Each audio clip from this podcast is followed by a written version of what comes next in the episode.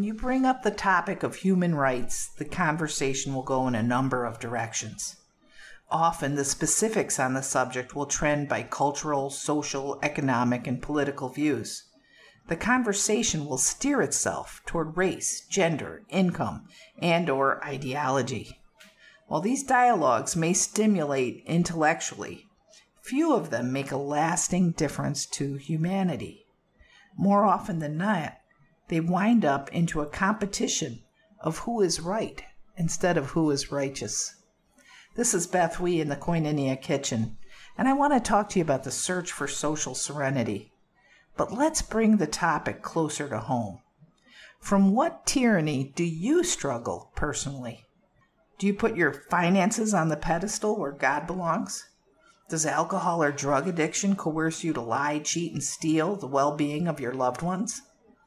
Does pornography rob your life partner of focus and satisfaction?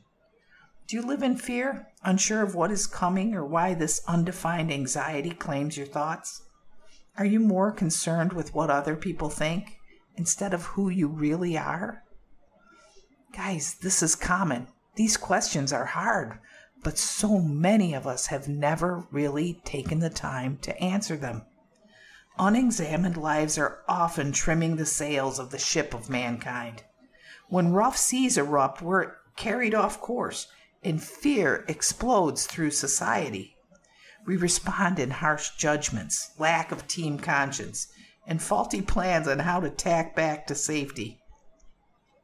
Disorder and division reign, and instead of seeking correction as a united front, we tie ourselves to the mast of whatever authority soothes our nerves. When each individual becomes accountable for his own thoughts and actions, emotions won't command our response to catastrophe.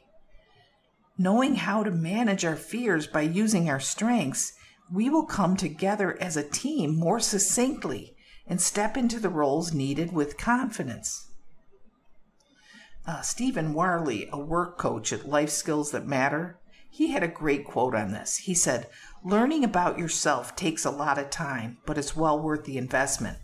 The more you know about yourself, the better decisions you'll make about the lifestyle you want to live.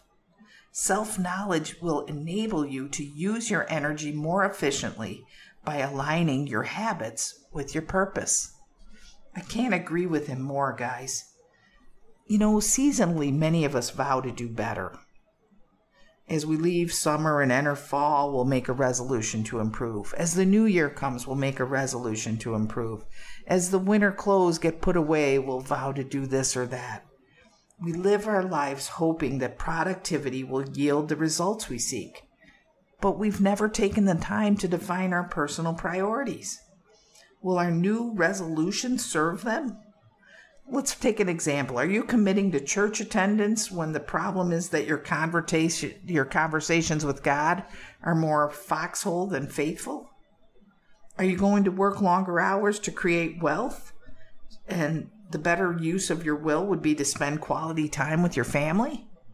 What wealth are you seeking? Wealth is not always measured in dollars and cents. What makes your life rich? The place to start, guys self examination. One straightforward method is a daily review. At the end of each day, ask yourself four questions What did I do today for God? What did I do today for others? What did I do today to make me a person of integrity? Finally, when did I miss the mark? The fourth question is going to be the one that helps you guide yourself toward who you really are. When this becomes a habit, it opens the mind and the heart to what is really important to you in this life. The daily review improves your life by making you accountable to God, to others, and to yourself. In addition to a daily review, some people benefit from workshops, seminars, and retreats that dedicate quality time to pursue true motivations a few hours or a few days with others that are also seeking healing, transformation, and wellness that allows us to grow, to learn, to, to hone our personal beliefs.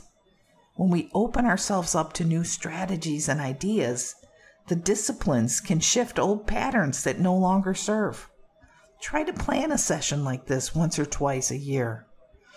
As each human being becomes more accountable for himself and his beliefs, serenity can replace anxiety, and the love of our fellows can surpass self interest. Instead of trying to correct society as a whole, let's each manage our own personal agendas. Let us become people of integrity and character, and then come together with our fellows and use our talents and gifts to live our best lives. We can be that community if each one is dedicated to his own part. It's time to take addiction out of the shadows and shine the encouraging light of recovery on everyone affected.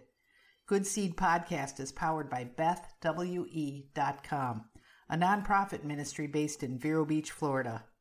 We'll start the uncomfortable conversations that turn despair into hope and complacency into action. Connect, communicate, and thrive with us. Check us out online at bethwe.com. Thanks for tuning in. We'll talk again soon.